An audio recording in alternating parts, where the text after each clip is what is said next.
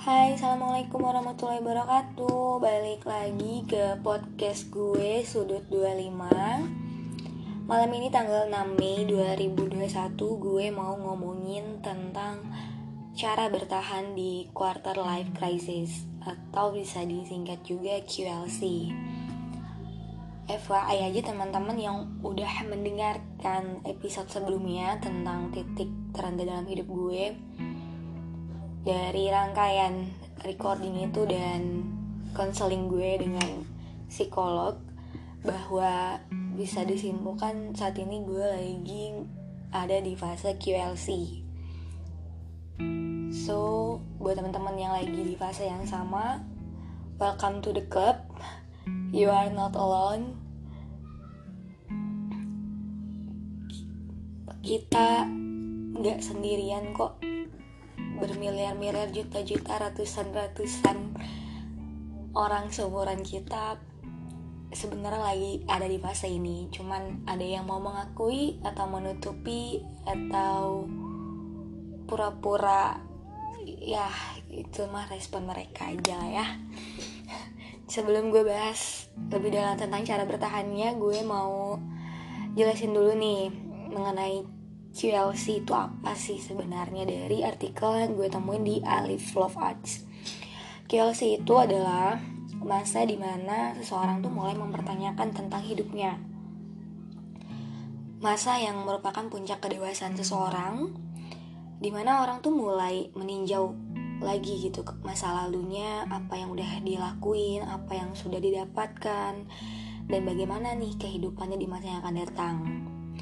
Kebanyakan di periode hidup ini, orang-orang tuh sering mengalami insecure, ragu akan dirinya, kecemasan, kehilangan motivasi, ketakutan akan kegagalan, dan kebingungan sehubungan dengan masa depannya.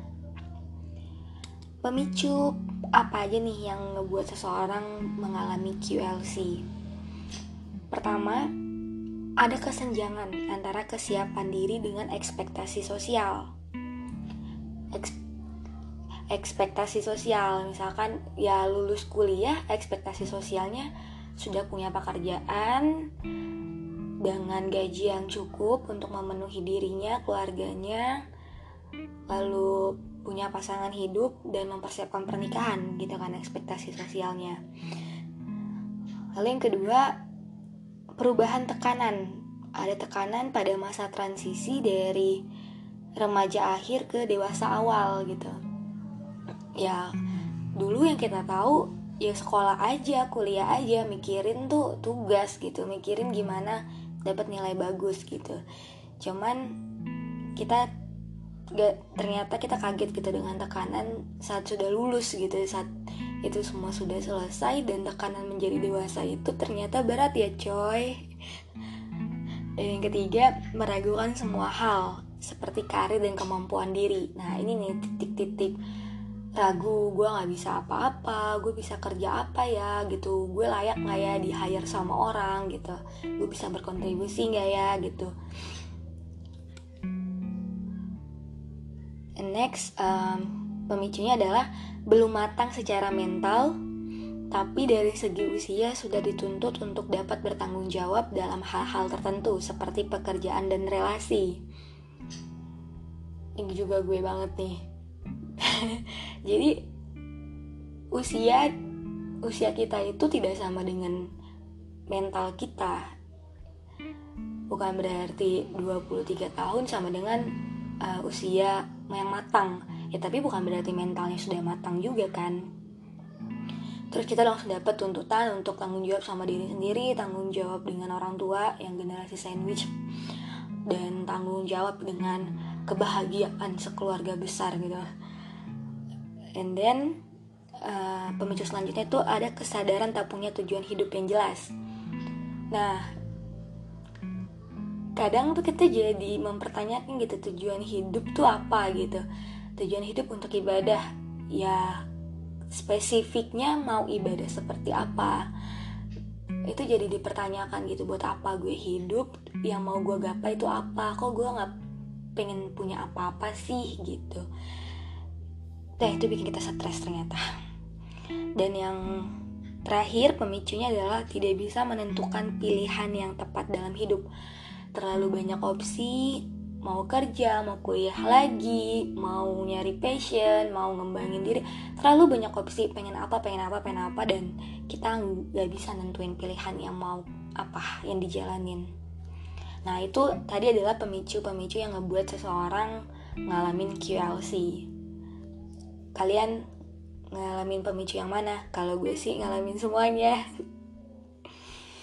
Lalu gimana nih cara bertahan dari QLC. Nah, ini versi gue. Setelah gue berdialog dengan diri gue, memikirkan hidup gue.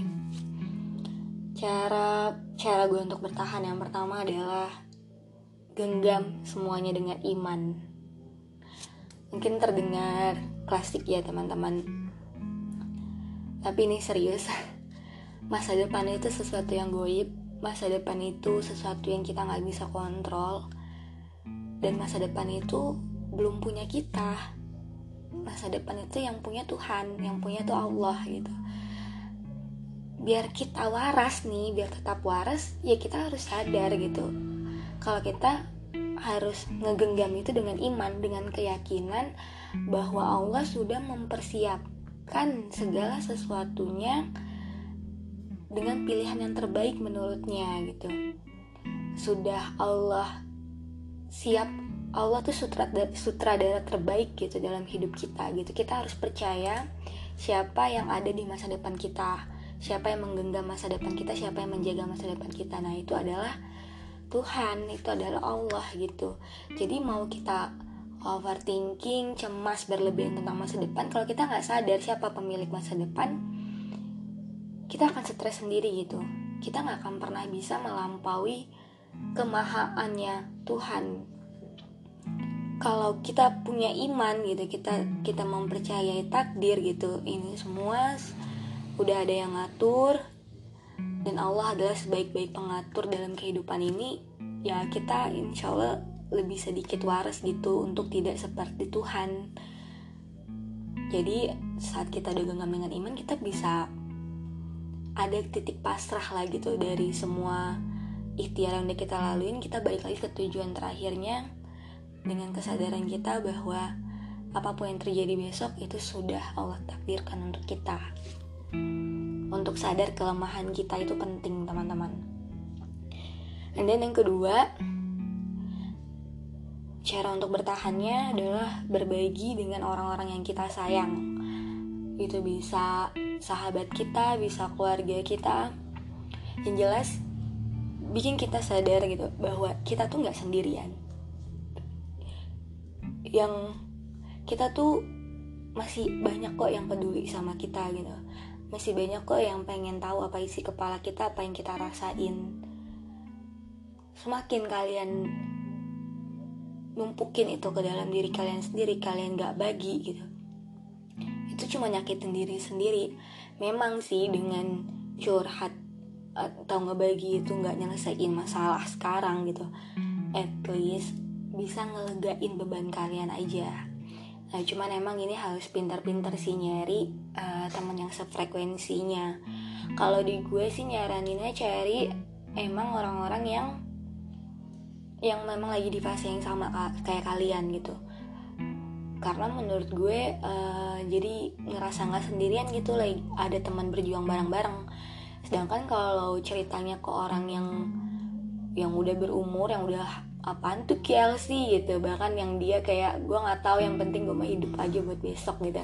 Yang kayak dia nggak tahu lo lagi ngalamin apa yang ada nanti lo jadi ngebandingin hidup lo dan lo ngerasa apa yang lo lakuin ini adalah suatu hal yang salah gitu. Padahal perasaan lo itu valid perasaan lo itu nggak salah perasaan lo itu harus diterima gitu. Jadi sering gue cari orang yang uh, ada di fase yang sama gitu dan itu mayoritas teman-teman seumuran lo pasti ngerasain kok apa yang lo rasain. Cuman yang mau jujur dan mau terbuka aja yang kita nggak tahu siapa. Lalu yang ketiga cara untuk bertahannya adalah setting mindset yang tepat. Ini penting banget karena di fase kayak gini kalau kita ngikutin terus apa kata hati kalau kita nggak ngontrol perasaan kita gitu kita akan kalah dengan keadaan. Nah salah satu cara untuk setting mindset yang tepat ini gue percaya you are what you think gitu. Kamu adalah apa yang kamu pikir gitu. Nah untuk masukin pikiran-pikiran yang baik gitu ke diri kita berarti kita harus kontrol kan apa yang kita baca apa yang kita lihat apa yang kita dengar.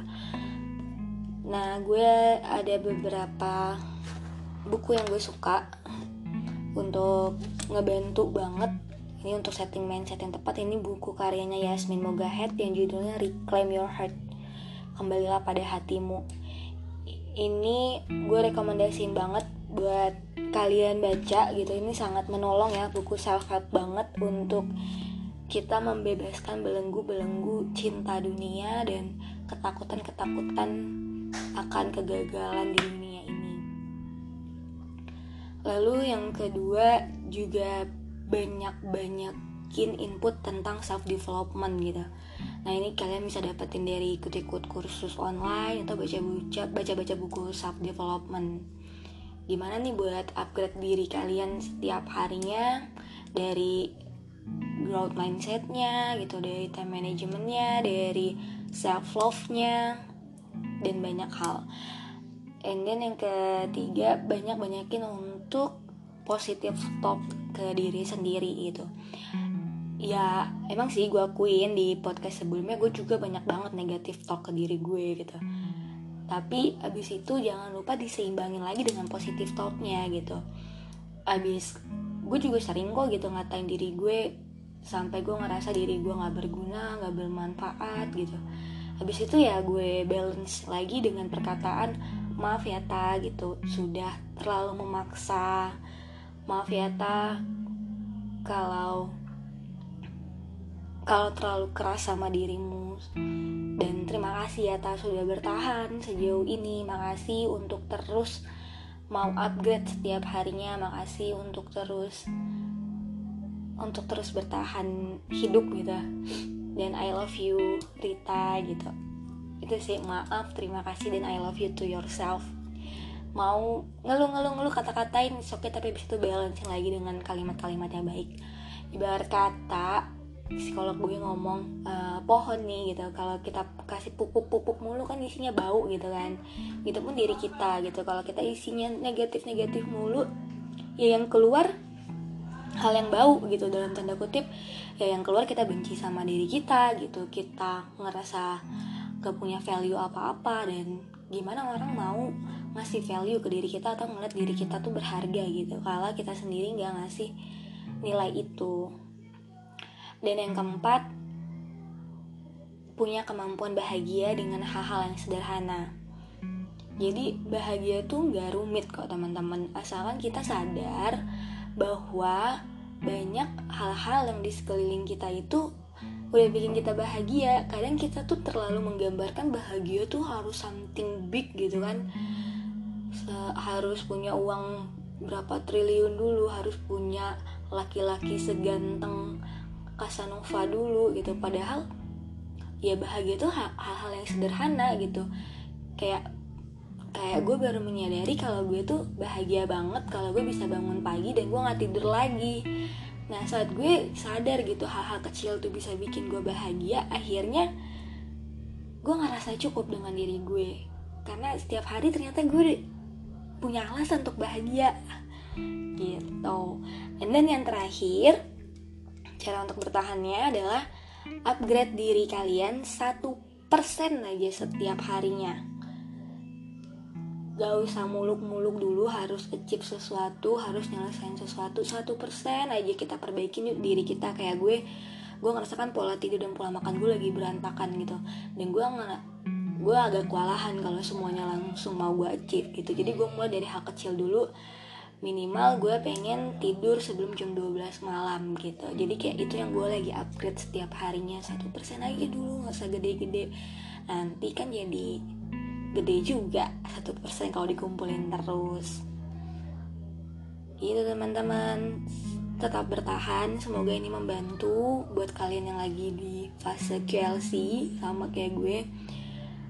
Bertahan itu memang berat tapi bukan berarti nggak bisa